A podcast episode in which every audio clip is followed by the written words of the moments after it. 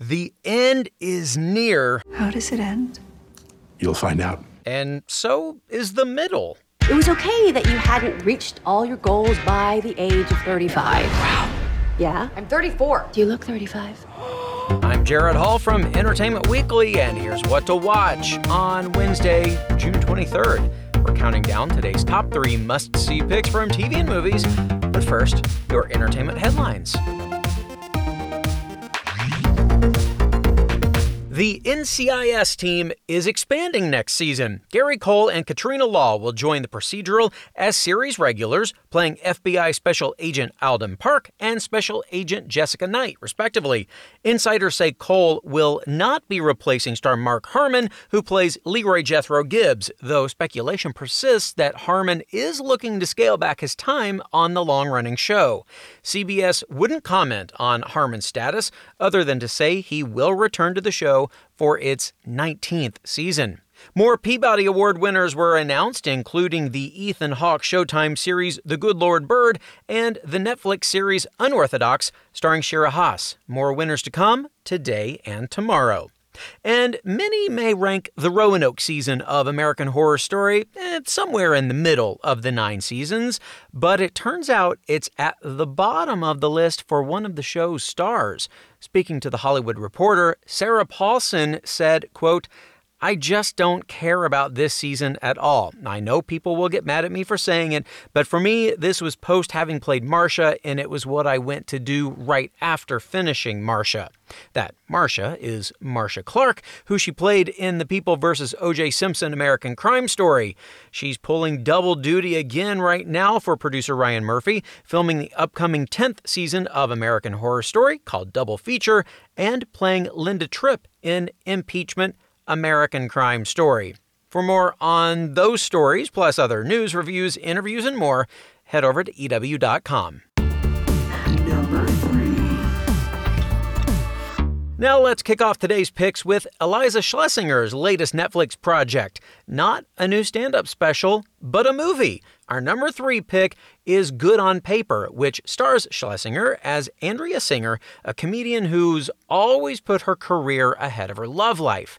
That is, until she meets Dennis, a quirky nerd who coaxes her into letting her guard down. He seems to check all the boxes, but Andrea's best friend Margot, played by Margaret Cho, isn't convinced he's what he seems to be and urges her to unearth the truth.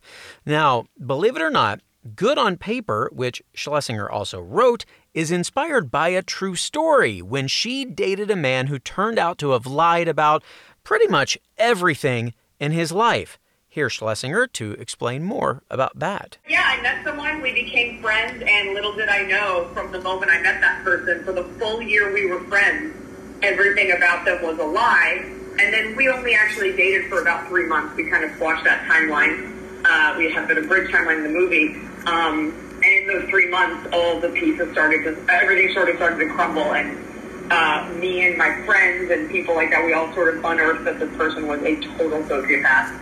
And uh, a couple years later, here's a movie about it. Well, exactly. At least she got a movie out of it. Good on Paper also stars Ryan Hansen and is now streaming on Netflix. Trivia.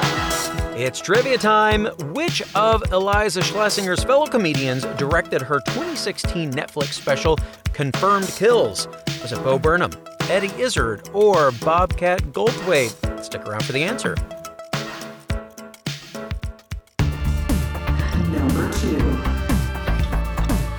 Our number two pick takes us out west for another hour with the Real Housewives of Beverly Hills. This week brings the moment we have all been waiting for. Well, one of them, anyway. Erika reunites with the ladies for the first time since filing for divorce and explains how she arrived at the decision. Put a towel down because tea will be spilled. Meanwhile, Kyle and Dorit reach a truce. Garcelle meets with a dating coach to dream up Mr. Right, and Crystal invites everyone over to make Chinese dumplings. But she and Sutton must first confront their lingering issues from Lake Tahoe. Here's a preview. Look, I'm sorry if she felt violated by me knocking on the door and bringing her coat to her. You brought your toolbox. All right, well, come on in. Great. It's looking good. Oh, wow. It's looking really good. Right? Let's discuss the elephant in the room. I did not see it ending this way. I was gonna hold that man's hand till he died. I told him I loved him. And he said, Thanks, hon. He got served the next morning. Wow. Ooh, what did we tell you about the tea, eh? You can catch The Real Housewives of Beverly Hills tonight at 8 on Bravo. Stay tuned, our number one pick is coming up. What to watch, we'll be right back. Hey everyone, I'm Sid Evans, editor in chief of Southern Living and host of Biscuits and Jam. Since 2020, I've been interviewing musicians, chefs, authors, and other Southern icons about their family traditions, their faith, their favorite meals, and of course, what it means to be Southern. And I'm excited to announce season five of our award winning podcast. Join me every Tuesday for new conversations with some of the most interesting and influential Southerners around. Be sure to follow Biscuits and Jam wherever you get your podcasts. You can also find us online at southernliving.com slash biscuits and jam.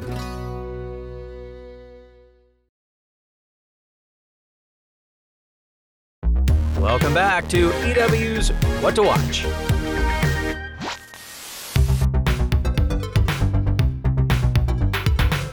As the world opens up, you may be thinking about taking a vacation again, yeah?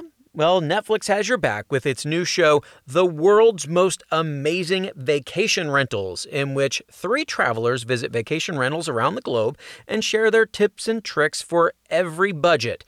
But if you're still staying home and in need of something new to watch, we have your back there too. Here's Vacation Rentals co-host Jo Franco to answer the question, what you watching? So I've recently been binging Lupin or Lupin, which is the French show that's made the top 10 in the US and all over the world. It's such a good show and it's the perfect excuse for me to pretend like I'm practicing my French, but really just binge watch TV for hours on end.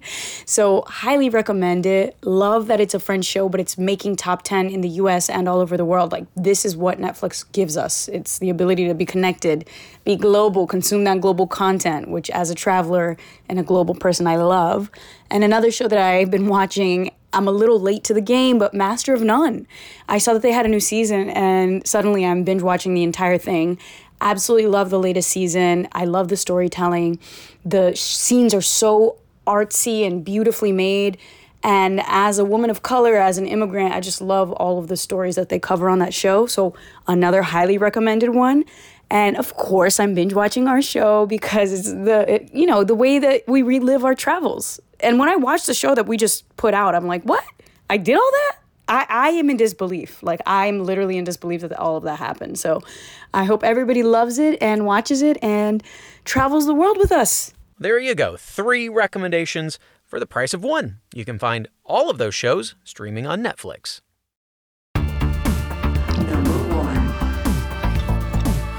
And now, time to cross one last pick off our list. Our number one pick today is the season finale of The Blacklist, which will say goodbye to Megan Boone's Liz as the actress departs the NBC series. Or is she? We'll find out tonight. But before she maybe, probably goes, Reddington has a disturbing request for Liz in exchange for the truth about his identity, which just might involve taking over the blacklist. Here's a clip from the finale. So your mind's made up. About taking over for Reddington? Was is there a decision to make? There's so much I want for you. Above all, I want you to be safe. Right now, you're a fugitive on the most wanted list.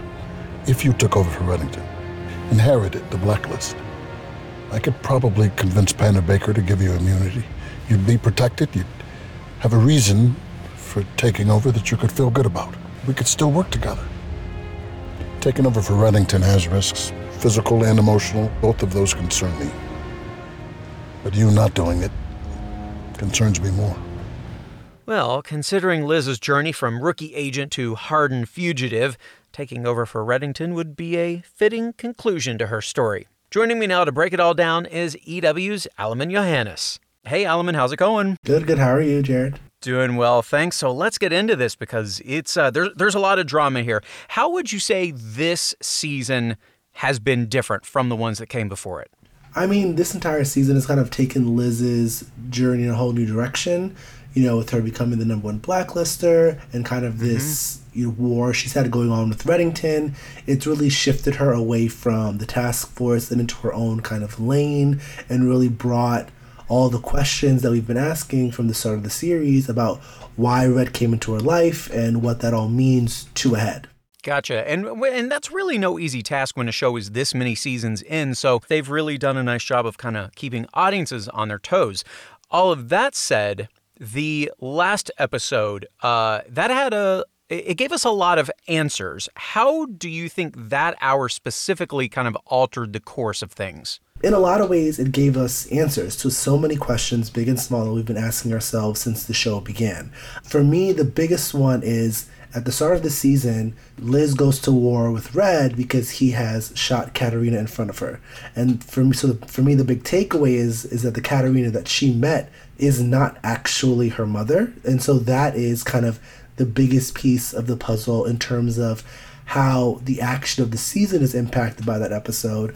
But for also longtime fans, you know, all of the different pieces about what, you know, Dom's feelings about Red and all of these things that we've kind of been wondering were all fell into place. All the ways that Reddington became Reddington, um, how this whole conspiracy fit, how Liz's parents fit into it, the fire that, you know, we've all heard about so many times over the course of the series. All these little things were answered, but the Katerina takeaway is the biggest one because if that woman she got to know isn't her mother, then the war she's waged as a result is on behalf of someone who isn't Katerina Rostova. Right. And so I think for me, that's the piece that puts what's happened this season into perspective in a new way.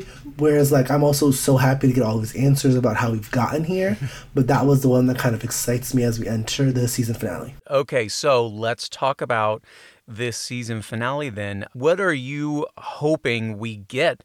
In this finale because of course there's there's a lot of speculations there are a lot of unconfirmed rumors at this point yes there are so many unconfirmed rumors but for me the big question is at the end of the last episode there's this question of who reddington is and where um, katerina is if she's still out there somewhere and so i think we have a lot of the puzzle pieces, but we're going into the finale with one question. It's the big one. It's, you know, who and why of this whole situation. Red's walked into her life and changed everything. And I think while lots of the different pieces have fallen into place for Liz and for the viewers, we still aren't sure about those integral central questions. And I think it looks like we'll be getting some more of those answers in the final hour. As for the rumors, you know, who knows what'll happen next, but I think part of it is we still have a couple of lingering questions after an hour that was full of quite, quite a lot of answers. Right, right. Yeah. Well, it would be very interesting to see what this show would be like without Megan Boone, without Liz Keen on it. But uh, hopefully, we will know by the end of the episode tonight, which starts at 10 o'clock on NBC. Thanks so much, Alamin. No problem.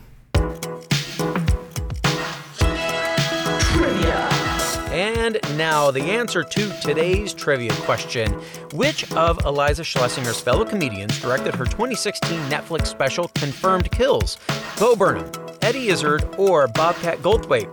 The answer is Bobcat Goldthwait, who's directed several comedy specials, movies, and TV shows, including more than 200 episodes of Jimmy Kimmel Live.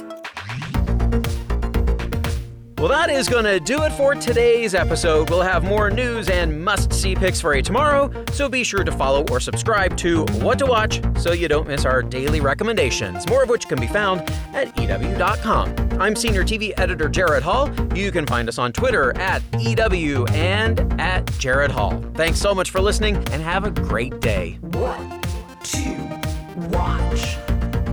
Today's episode of What to Watch was written by Tyler Aquilina edited and produced by Joshua Heller, hosted and produced by Jared Hall, and executive produced by Shana Naomi Krochmal and Carly Usden.